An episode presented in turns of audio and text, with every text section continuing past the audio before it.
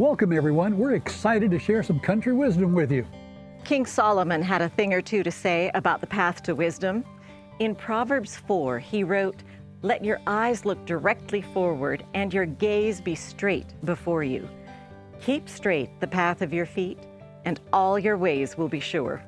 Join us now for Country Wisdom.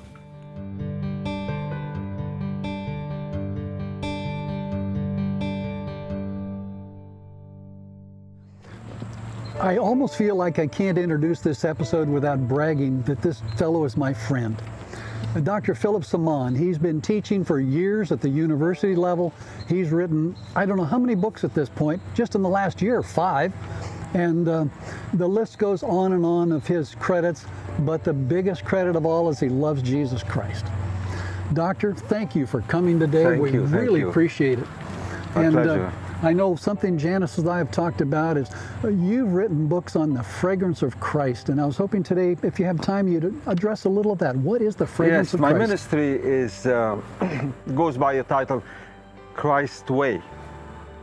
Christ Way um, to help our people uh, do things Christ way, whatever the subject is, like praying, Christ way to pray, like restoration, Christ way to restoration, Christ way to make disciples, Christ way to reach people, Christ way to affirmation and encouragement. So these are some of the books that focus on how we need to be Christ-centered and follow Christ's example in everything we do. You know, there was a controversy about spiritual formation some years back. So I wrote a book called Christ's Way to Spirituality. And I thought to myself, isn't Christ the best example to be spiritual? Why should I seek any other specialist if Christ is the prime example of spirituality? So I have a book about that. He has it all. And I've got to mention, right now we're on the campus, and the lawnmowers are going, the chainsaws are going, but hope everybody can just focus on you and what you have to say here. yes, I hope I hope that doesn't uh, affect negatively our interview. I, I think it's getting less and less.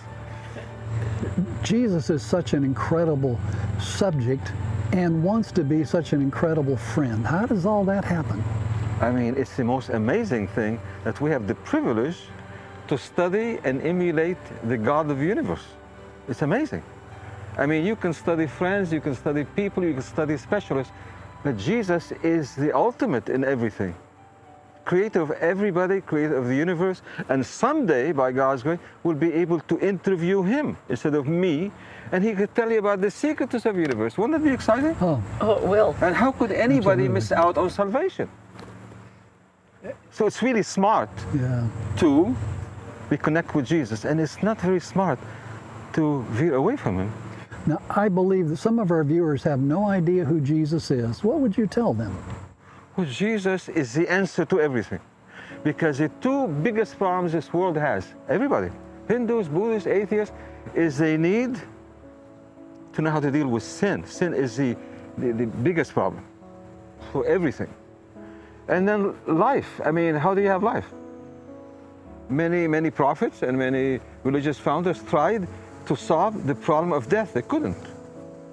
And to solve the problem of sin, they couldn't. And you know, like the Bible says, the wages of sin is death. You see? Sin results in death.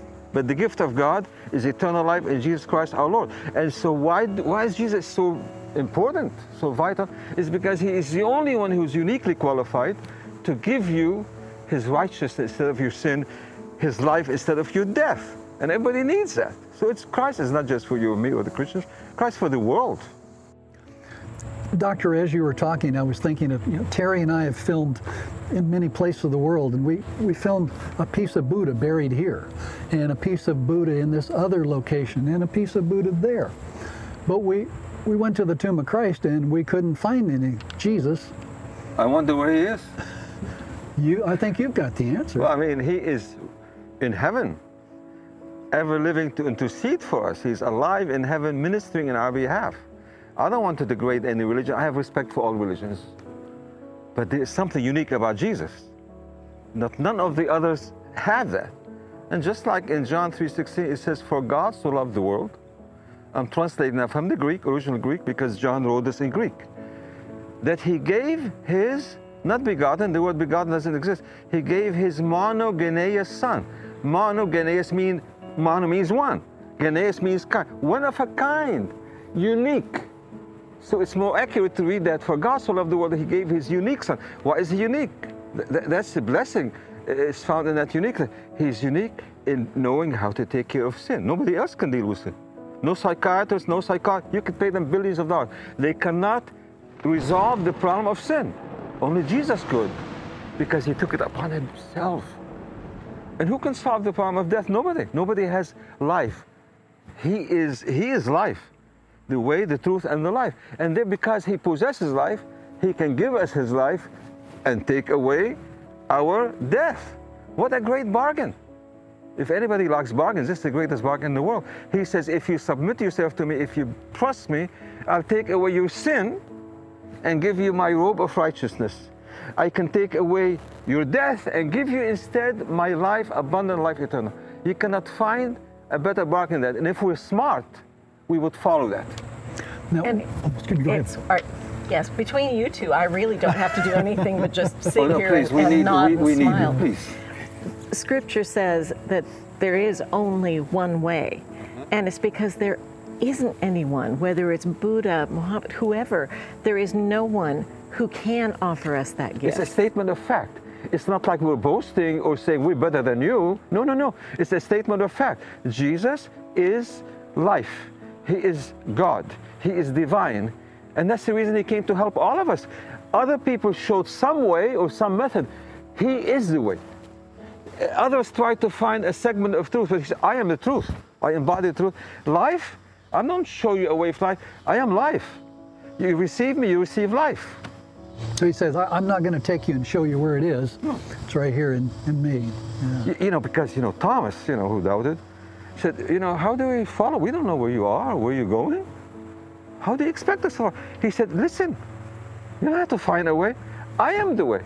If you know me and love me and submit yourself to me, you already found the way. I am the way, the truth, and the life. If you have me, you got all of these three things. It's as simple as that. Someone, I'm still concerned about those that are watching right now, listening to you, and they're thinking about it. They don't know God. Where do they go? How do they get to the point of meeting Jesus Christ? Well, I mean, uh, God reveals himself. Why does he reveal himself? Why do you think he reveals himself? Because he loves us. Every time you love somebody, you want to share something with them about you. So God didn't come to this world silent, he expressed himself. Okay, how do we hear this expression of God? Look at nature, look at the things of nature. I mean, nature speaks to us. There's a designer behind the design. Things didn't come here by accident. Look at you, Jim, my good friend. This nice hat and the cowboy outfit didn't come by chance. You understand? Oh, yeah. Oh, yeah. I don't want to exclude you. You have some nice outfit too. no way by chance. Somebody designed, and this is a simple thing. Look at this uh, smartphones. Wow, amazing what they can do, and all the other inventions, because God is the designer behind the design. God designed us, and He gave us the ability to be creative. In nature, we have to observe nature. Many people, when they observe nature, they learn a lot of nature. You look at a rose. Who made that? Who can invent a rose? Okay. Secondly, the other book of God is the Bible.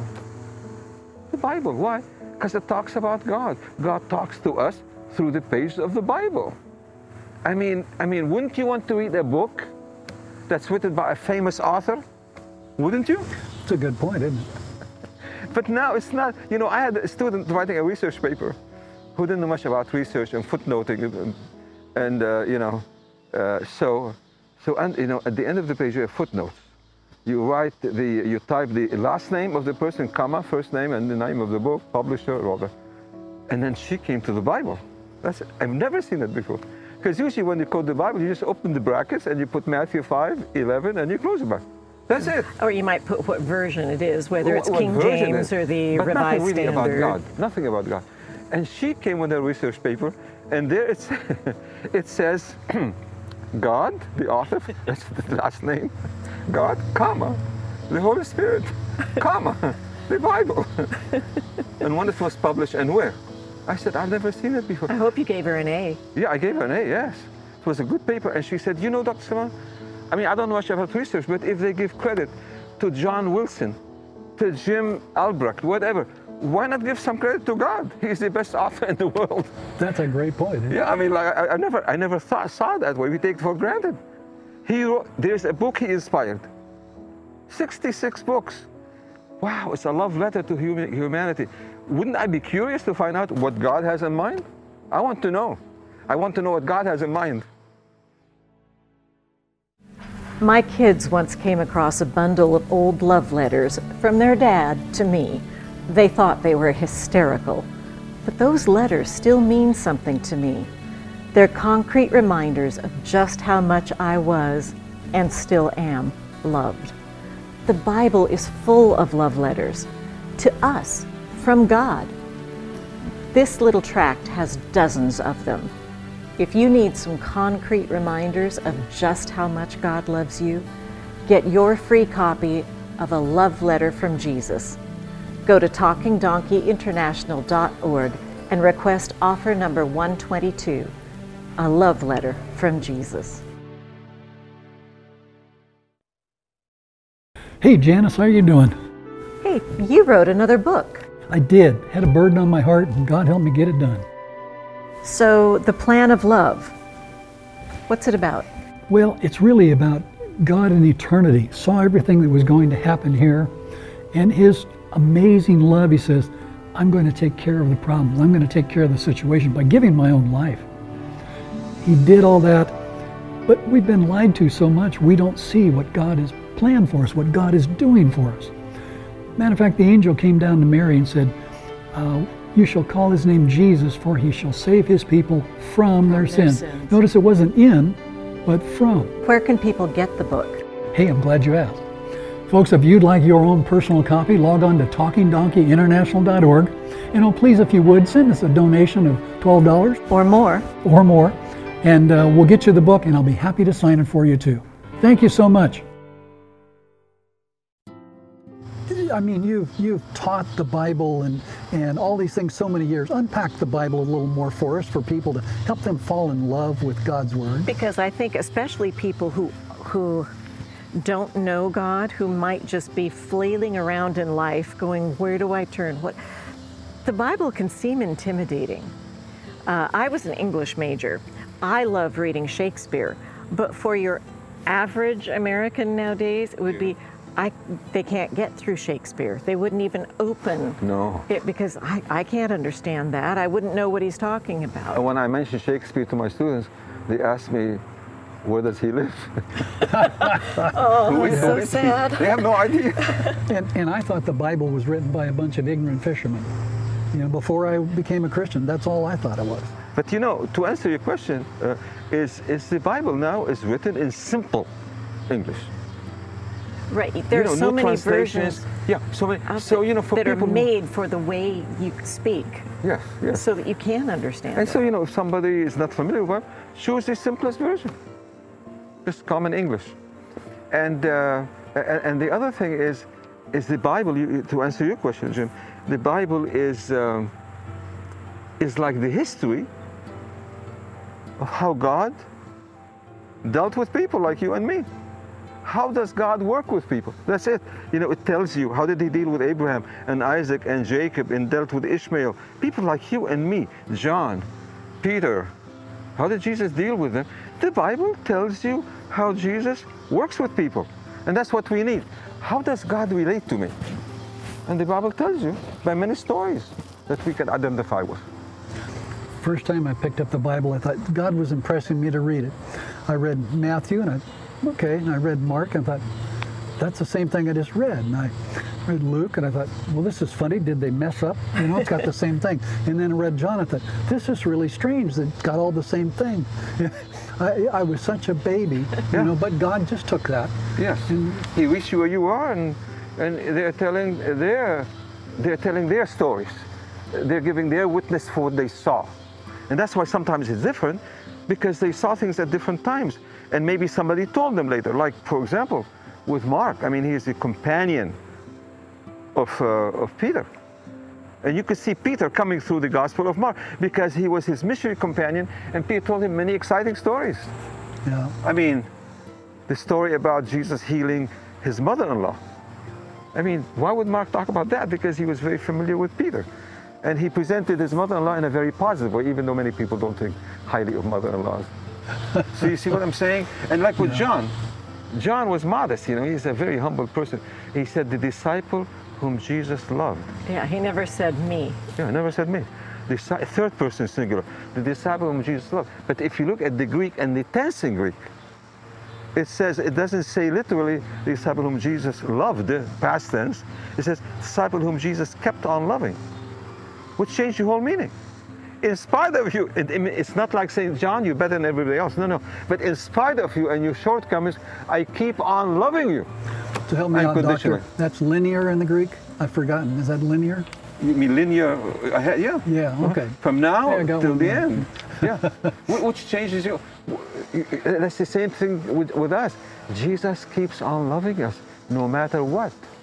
As if he were telling Peter, Peter, Peter, I know you stumbled a lot. You even, you even betrayed me. Uh, you know, denied me, I should say, three times.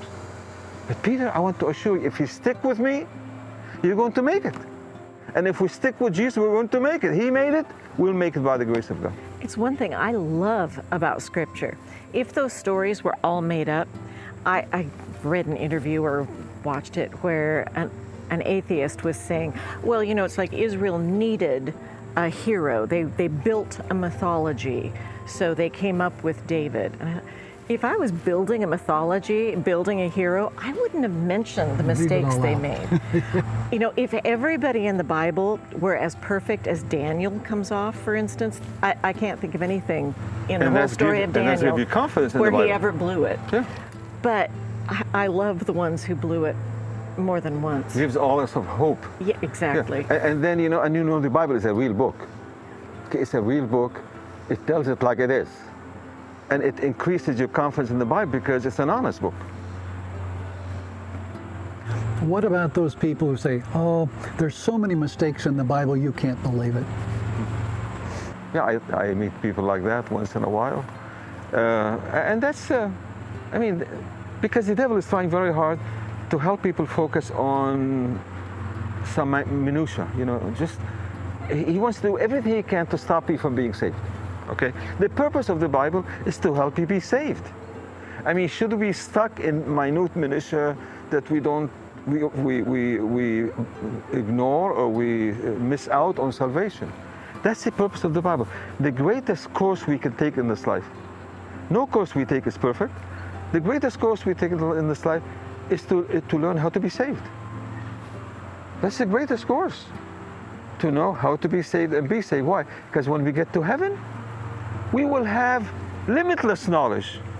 Our minds will function so many times better. That'd and our nice. minds will be able to comprehend the, the, the vastness of God's mind. You know what I'm saying? So why be stuck here and miss out on the real answers up in heaven just because maybe a story in Matthew doesn't correspond exactly to the story in John. You know, like, like for example, Judas, somebody passed by and he was hanging from a tree. Then later on, somebody else passed by and he was down on the ground. Oh, this is not true. How could they? Excuse me? If some witness in a court of law said the same thing exactly, the judge won't believe him.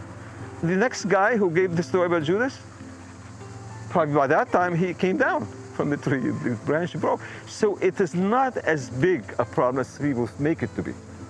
I read the greatest book uh, by a former police detective. It's called Cold Case Christianity, and he says just that. Mm-hmm. If you get three or four witnesses who are all saying exactly the same thing, yes. they know they were colluding. Yes, exactly. So it's, it's sensible, it's real to life it is it doesn't gloss over people's mistakes. Look why would god allow uh, the story of david to be told the way it was? A man after my own heart the greatest king in israel. Jesus came from his seed. And after he said man after my own heart why would he say he was a killer a murderer? And not only a murderer he was adulterous. Can you imagine? I mean i wouldn't mention that. Who would want to mention that? Cover it up. But the guy in order to cover a sin of, of, of uh, of having sexual relationship with Bathsheba, the wife of his faithful general. Took advantage of his absence to do this to his wife. What kind of a what kind of a jerk is that? And not only that, to cover his he couldn't cover his mistake. He wanted Uriah to, to go to, to bed with his wife. So then people would say he was with her and that's his son. He said, No, I would not dishonor you, dishonor you, or my fellow soldiers by doing this. I'll stay outside the house. I want everybody to pass by to see me. I didn't go in to be with my wife. And so David gave up. He said, Look, I, I can't cover this up. So the way to cover it up is kill the man. I mean, can you imagine? Would you have a friend like that? Just because I'm being loyal and I'm being right with you and, and your people. And by the way, he wasn't a Jew. He was a you Hittite. are the Hittite. Mm-hmm. So what does he get rewarded with? Death. Take your own death sentence in your hand and hand it to one of my generals, and he'll read it and put him in front of the battle, let him be killed to cover it up. But nothing can be covered before God. God, the all-seeing God, knows everything. You're the man. But yet, it's mentioned in the Bible. This increases my confidence in the Bible. It's a real, authentic book. Amen. Amen. Now, Doctor, our, our program is called Country Wisdom, and I've kind of taken both around the barn here. I, I kind of want to hear before. Well, I mean, looking at you both, I feel I'm in a barn. we only have a, we only have a few minutes left. Yeah. I want to bring you to uh, uh, 2 Corinthians chapter 2 and verse 14. It says, Now thanks be to God, which always causes us to triumph in Christ and make manifest a savor of his knowledge by us every place kind of bring it back a little to that, uh, you know, sweet-smelling savor of the rose of Sharon. Yeah. Well, Jim, bless your heart. Even though you make me feel like I'm in a barn, there is good smell coming through. Thank you. Which we need, by the way, don't we? Yeah, oh yeah. yeah. We really do. We well, really you know, do. the Apostle Paul here is using an, a powerful analogy. What's the analogy? Analogy of a victorious Roman general over his enemies. That's why I use the word triumphal procession. So then what happened during the time of the Roman Empire, when a Roman general was victorious over his enemies, victorious over his enemies, what happened? He rode into the city on his chariot, his head a wreath of victory, in his right hand a scepter of authority. And then he was welcomed from the heart of the city, the capital of the empire, by musicians, trumpeters, senators, VIPs, and others who carry censers burning with incense. Report in ancient history that the sweet fragrance of the incense would fill the city and waft beyond the city walls, and everybody within the city, outside city, smelled the fragrance of victory in the air. And now the Apostle Paul is applying to Jesus and us. And he's saying, Jesus is our victorious general. Okay? And we are riding with Jesus in this triumphal procession. And we are diffusing the fragrance, not of incense, diffusing the fragrance of his knowledge, the gospel. Where? Everywhere. When? Always. It says actually the two words always and every, it's a way of life. And also it says that we experience that we are in Christ, okay? And then Christ, because we are in Christ, we're united with Christ, then Christ diffuses that fragrance through us. So you have the in proposition and the through. The, the now and, I mean, the now and always, four words. So diffusing the fragrance of the gospel of Jesus is a way of life. You know, if you smell good, Jim, why do I talk about you smelling good? Because you and you go to church on Sabbath. Do you say, you know, I smell good on Sabbath only, but Sunday I smell awful? If Jesus is in your life, He projects His life. You know, if Jesus fills your life, what happens? He fragrances your life with His fragrance. So therefore, like one of my best authors said, when you feed on Jesus, and when you fill your life with Jesus, then He breathes out His fragrance through you. So people know clearly you don't smell like self because we don't smell good without Jesus, but we smell like Jesus. And, and so uh, I'm just a little summary of the text. Hey everyone, Jim Ayer here for Talking Donkey International. You can rest assured that when you follow Talking Donkey, we're going to take you someplace in the world, not in a stuffy old studio. But if you missed one of our programs, although we broadcast all over the world, you can go right to our website, talkingdonkeyinternational.org, and check out some of our programs right there. And thank you so much for your support.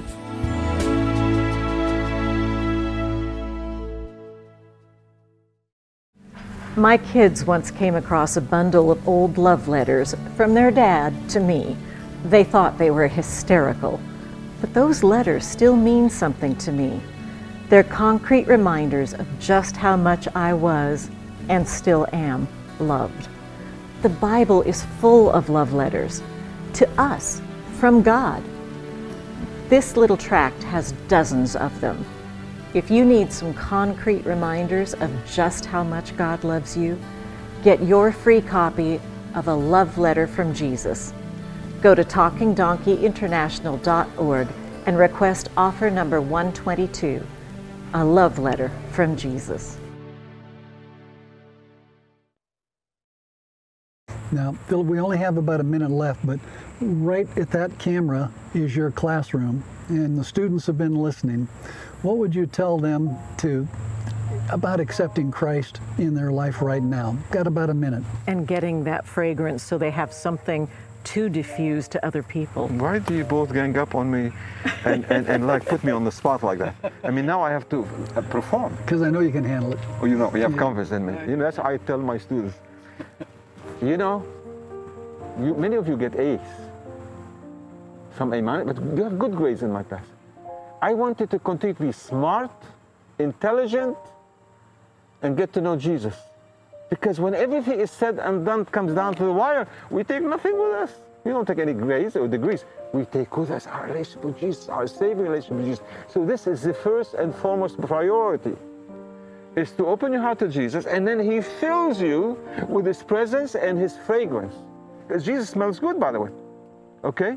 And so He can fragrance your life with His aroma. So when you mingle with people everywhere, then people can look at you and say, you know, I smell Jesus in you. Amen. Thank you so much. I hope you come again and do another mean, program did- for us. did, you know, I know we were being taped. Did I do okay, you think, by the grace of God?